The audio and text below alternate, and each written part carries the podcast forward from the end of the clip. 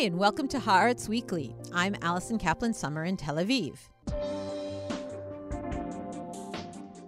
It was a demonstration the likes of which Israel has never seen. More than 100,000 men, women, and children, families, groups from across the country streamed into Jerusalem throughout the day on Monday. They left their jobs, their schools, to raise their voices against the judicial revolution being pushed by Prime Minister Benjamin Netanyahu and his government. Haaretz correspondent Judy Maltz was there to experience it, and she's joining me today to talk about the experience and what she thinks it meant.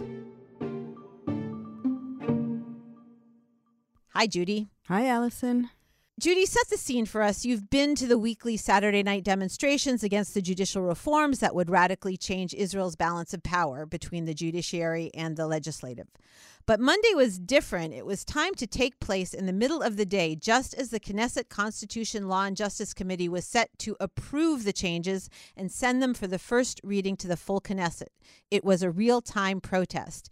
So, Tell us what it was like to be traveling with protesters from Tel Aviv to Jerusalem and what you found when you got there. Okay, so first, this was different than any Saturday night protest that we've seen. I think it was different than any protest we maybe ever had in Israel. And the main reason is the timing. It was on a Monday in the middle of the day. So it, it was it was a protest, but at the same time it was a strike. People took off of work. Kids did not go to school.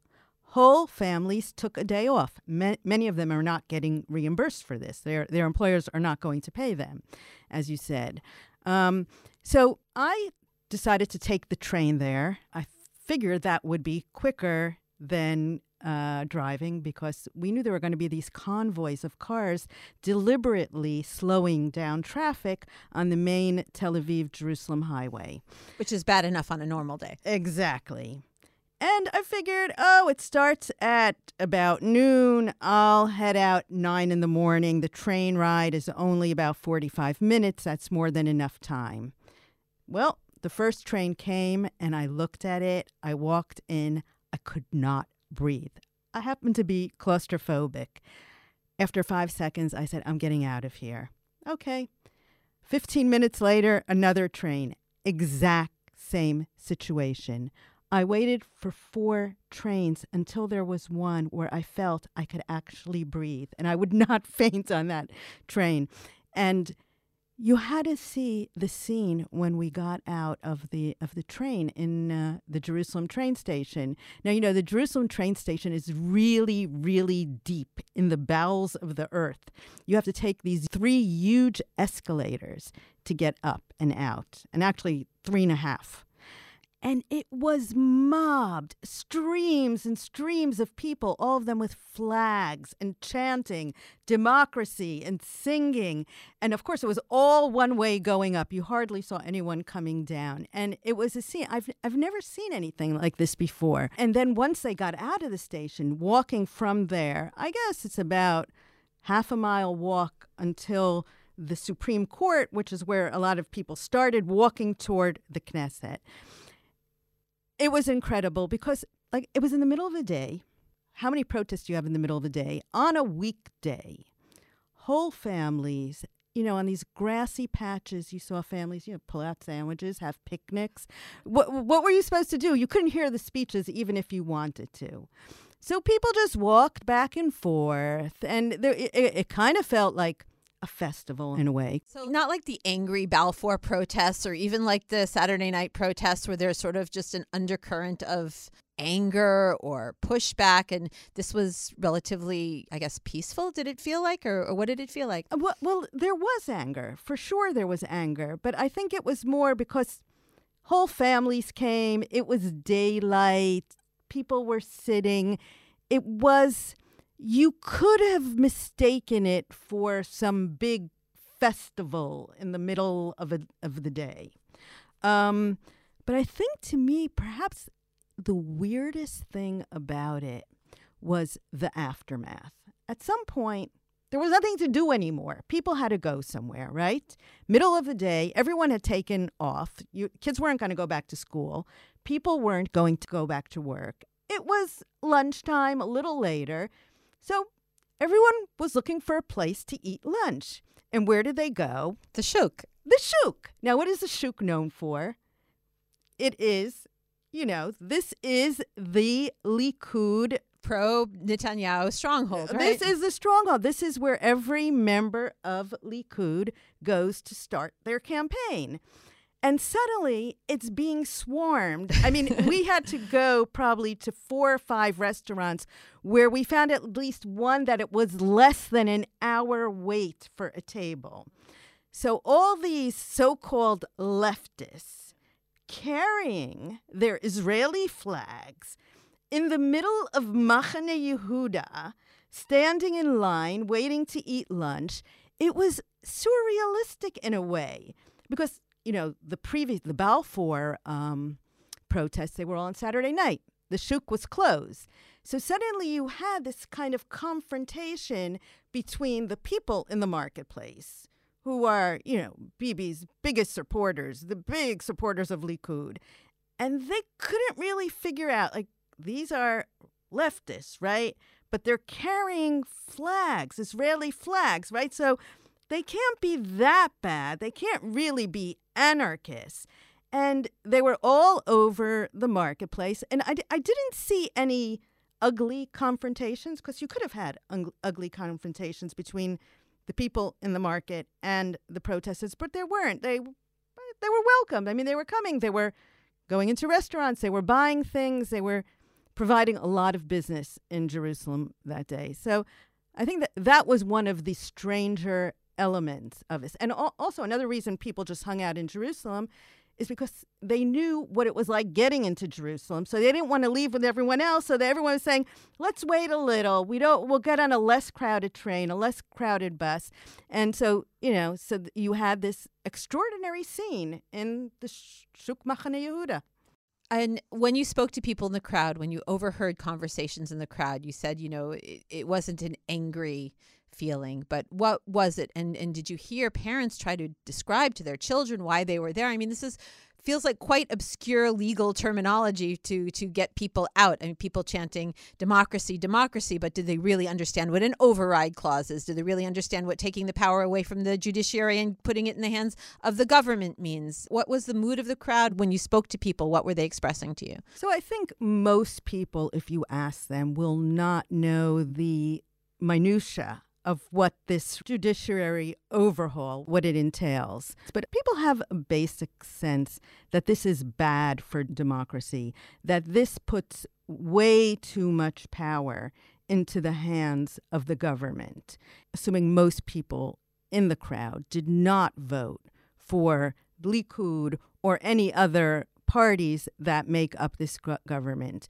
So there is a sense that this is not going to be good for us, that we may not have the freedoms that we have enjoyed until now freedom of speech, um, even freedom to protest anymore. There were a lot of interesting signs out there. I, lo- I love the handmade ones best. A bunch of women dressed up like the women in The Handmaid's Tale with the red cloaks and the white bonnets, etc. Right, right. And um, there was this 18 year old girl. She was a high school senior who came from a kibbutz up in northern Israel with her father. And uh, she told me it had taken them three hours to drive. And she was holding a sign that said, In this civics class, nobody falls asleep. I think a lot of parents felt that their kids would it would be much more of an educational experience for their children to be there on this day than it would to be sitting in, in a class and falling asleep. Uh, so I think that's why uh, many parents did bring their kids. Uh, if I had kids school age, there's no doubt I would have wanted them to see and experience something like that because it was a day I think that will go down in history and people will remember I was there on that day. And I have to ask, was the train as crowded going home as it was getting there? No. uh, but we took the train back. It was after seven o'clock already. And also, you have to remember Jerusalem's the first stop. So, you know, if you can get in early enough, you can make sure to get a seat on the train. But, but I understood that a few hours earlier, it was also impossible getting out of Jerusalem. So, yeah, it was a really unusual day, unusual event. Yeah, I'm still processing it. Thanks, Judy, for sharing your experience with us. Thanks, Allison. It was great to be on. Haaretz Weekly is supported by the journal Sapir, a favorite of business leaders, policymakers, and philanthropists. From editor in chief Bret Stephens, Sapir's quarterly magazine offers thought provoking, heterodox, and practical ideas on how to create a thriving Jewish future. Featuring essays by today's leading Jewish voices, including Anshel Pfeffer, Howard Jacobson, Dara Horn, and Einat Wilf. Visit sapirjournal.org to read the new issue on culture and thought provoking past issues on Zionism, education, cancellation, social justice, and more. Explore urgent ideas and perhaps gain a new perspective on Jewish issues and the Jewish community. Visit sapirjournal.org. That's S A P I R journal.org. To put the demonstrations in context, to talk about the judicial reforms that are being opposed so strongly, and to make the connection between Netanyahu's efforts to move power from the courts to the prime minister's office and the Knesset and his criminal trial, is Yael Freidson, Haaretz legal affairs and Jerusalem affairs correspondent. Welcome, Yael. Hi. Yael, you live in Jerusalem and you cover Jerusalem. Judy just told us about what it was like to be a protester going from Tel Aviv to Jerusalem for the day. You spent the day not protesting, but at Prime Minister Benjamin Netanyahu's corruption trial, which you faithfully cover day in and day out strike, no strike, demonstration, no demonstration. Could you feel what was happening there, the, the sense of what was going on in the outside world, uh, in the uh, committee in the Knesset, on the streets of Jerusalem? Or does the trial take place in its own special little bubble? Room uh, 315, where three times a week uh, goes on Netanyahu's trial, just was like a regular day yesterday. It was even kind of weird, and we even had a debate if, um, you know, if I should go and cover uh, what's going on outside. But um, after a discussion, we de- decided that we should continue on as regular. After all, this uh, judicial reform um, has to do with this trial and wants to draw the attention from what's going on there and Netanyahu's um, legal situation. So we continued um, as usual and the, also the judges. There weren't any, no one referred to it in any kind of way. Um, of course, we didn't hear anything going on, so it was kind of strange. Are the demonstrations, are the warnings about this judicial reform and how much damage it could do to the country, standing in the West economically, is any of this making a difference as far as you can see? Is there any room, especially after Monday, after this huge demonstration, of signs of a softening for a willingness to have dialogue or compromise over the reform? Or are we in a total deadlock and it's full steam ahead for one side and no compromise for the other side? Um, first of all, I think they do a lot of effect, okay? Because um, there's this kind of notion that or claim from the right wing that they were the elections and you lost so what do you want? And i mean i don't think it stops over there. It's just not a matter of in once in four years okay we all vote and then we need to be silent. Um, and you can see that first of all there were a few changes that were put into the law that was passed yesterday, the law committee, um, that I'm sure that the pressure had to do with that. Uh, second of all, um, there is President Herzog's suggestion for compromises that yesterday, after this dramatic day in Jerusalem, um, first time uh, that Yariv Levin, the Minister of Justice, and Simcha Rothman, head of the Law Committee, responded to, that they accepted it, though they um, refused to suspend any legalization processes at the Law Committee. Um, so that's the first effect. The problem is, again, is Netanyahu's situation that he can't uh, interfere in this whole legal reform. Yeah, I've been hearing that, that he is barred from actually helping to hammer out a compromise because he's not allowed to have anything to do with the judicial reforms? where does that come from? Last week, uh, Gali Baharav-Miara, the Attorney General of Israel, informed the Prime Minister that since he himself is on trial, he can't be involved in any changes or in the legal reform. And so we're in this situation that instead of the Prime Minister running this whole crisis, um, negotiating, he can't be involved at all. And he's sort of ignoring that, though, right? He sat with the justice minister the other night. There were reports that he's doing it, and there's no way that he can't be involved in it because anything that's worked out has to be worked out with his okay. So I guess it's going to be sort of like sneaky under the surface, right? Sneaky, and also there's also different political um, forces that he has to um, consider them. I mean, there's different parties. This is their agenda. Mm-hmm. It's not only up to him. Um, he's in this tight corner where he has his own personal legal issues on one hand. There are forces who want to do judicial reform, and in this whole position, he needs to stay out of business. So there's so many questions I'm asked all the time, especially overseas, about the connection between Prime Minister Netanyahu's trial and these judicial reforms. Is there a connection? Is he pursuing them because he thinks it's going to help him get out of his legal problems? Like, what are the direct and indirect connections between the way that Netanyahu and his allies are trying to change the judiciary and his personal legal issues? So let's start with the easier point of view. Um, first of all, Netanyahu had established this coalition because there's a major part of the Knesset that won't sit in his government, won't cooperate with a prime minister who is on trial. So, in a way, his trial led us to, first of all, to this political situation, okay?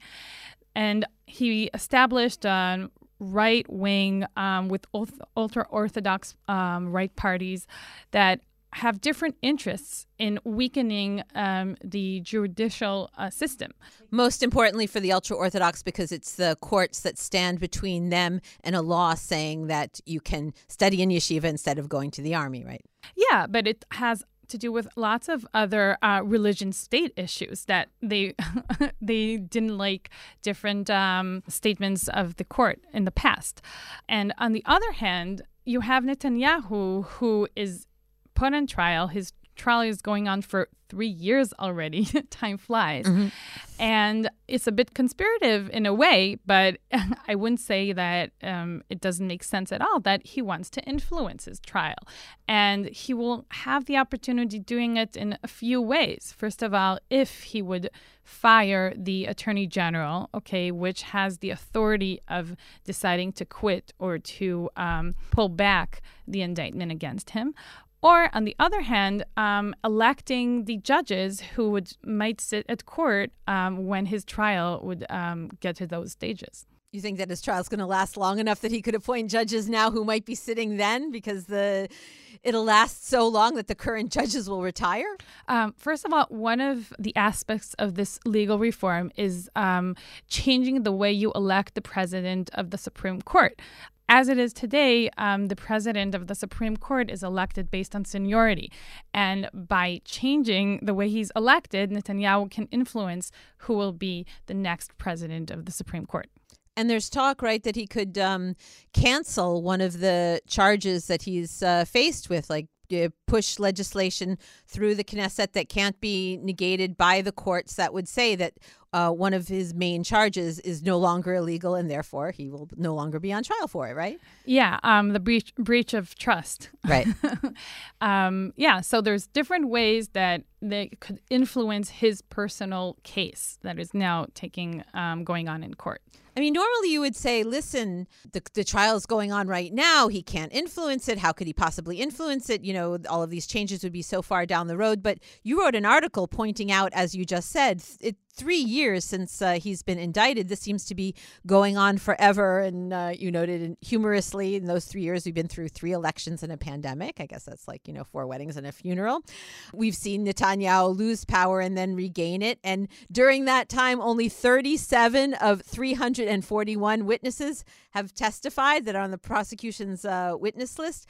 Why is this moving so slowly? Is this normal for the Israeli courts? Well, it's sad to say that Netanyahu's trial isn't that different um, than other uh, cases held on at court. The Israeli law system is very different than the American law system. First of all, I think that the trials in America can go faster because they have a jury. Okay, over here, it's we have three judges that, and every witness could be questioned for hours and hours and hours. Um, the, and if they go on vacation, they postpone the trial for another month or another two weeks or however long they're gone. Yeah, so that's like one of the latest developments that um, uh, a few weeks ago the judges announced that they're going to take a sabbatical of a month, which um, they it's one of their rights by law. But um, in such a dramatic case that is going on forever and is literally tearing um, the Israeli nation apart. Everyone expected them um, to keep up for a while. I don't know if they just gave up that they even they don't think that the end is near, so they were thinking to themselves, "Well, we just need a break." Um, but it definitely shows that we're not getting closer to the end of this trial. Before the last election, it seemed like there was a lot of talk, debate over whether a man on trial for bribery, for corruption, could be a functioning prime minister and still be on trial.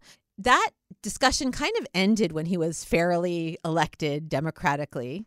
But it seems like this whole revival of the discussion of judicial reforms has has has brought it back that people are once again questioning whether Netanyahu can do it all. Can he really run the country the way it should be run and be on trial? As someone who's sitting in the trial, what's your opinion on that? One of the things people don't realize is that Netanyahu doesn't come to court at all.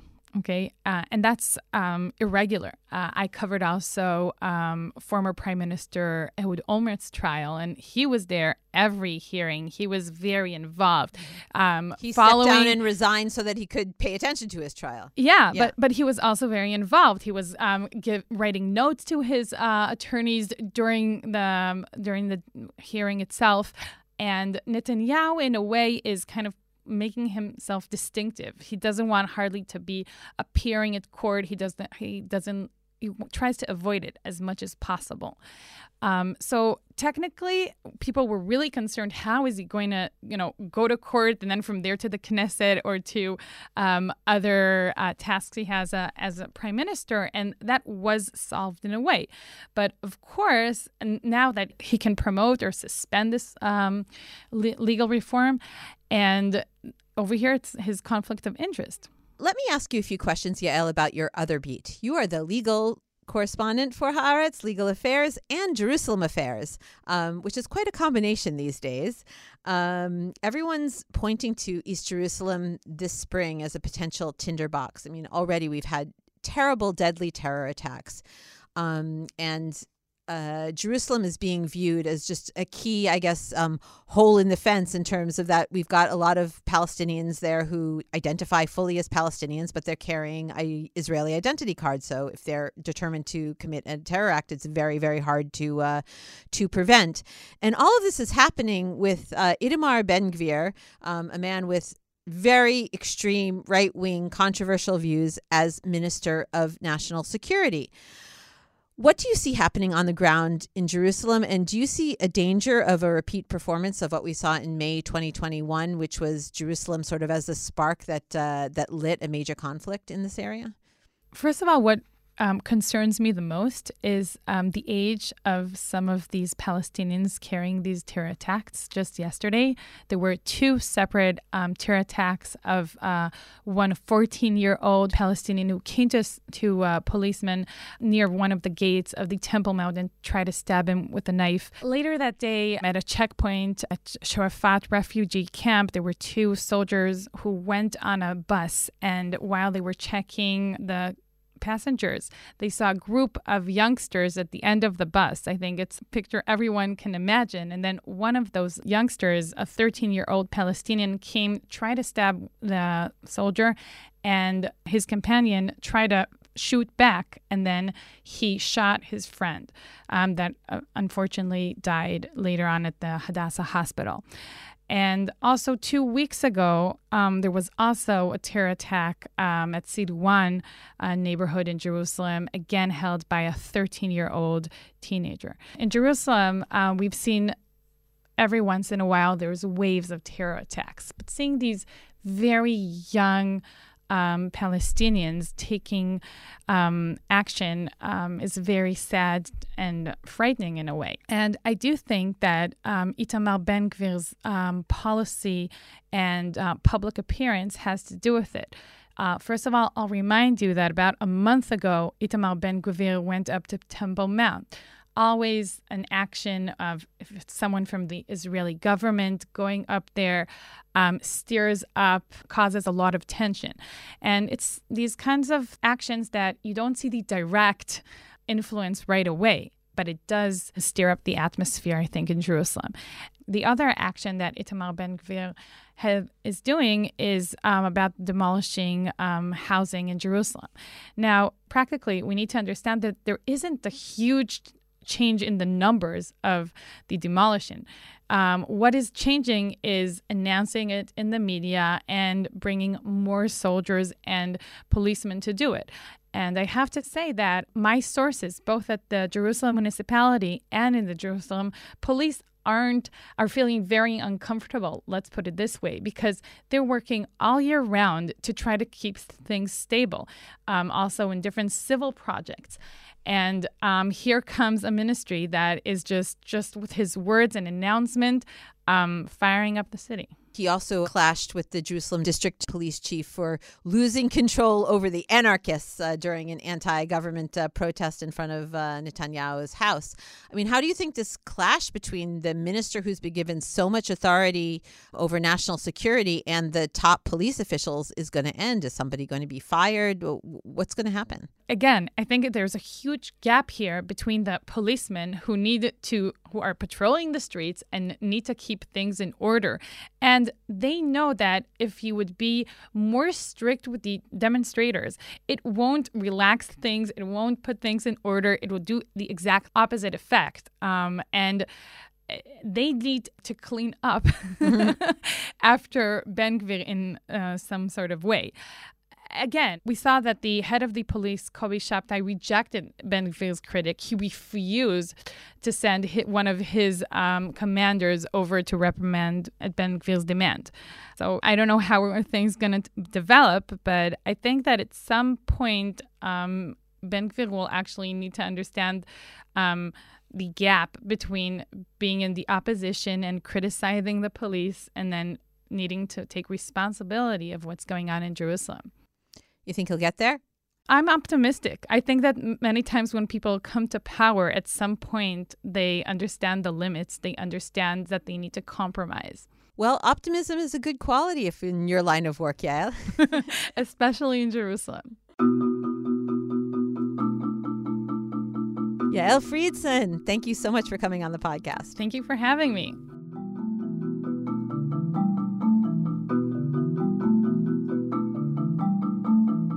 And that wraps things up for this edition of Haaretz Weekly. Thanks to my guests, Judy Maltz and Yael Freidson, and to my producer, Amir Factor, and editor, Nahara Malkin.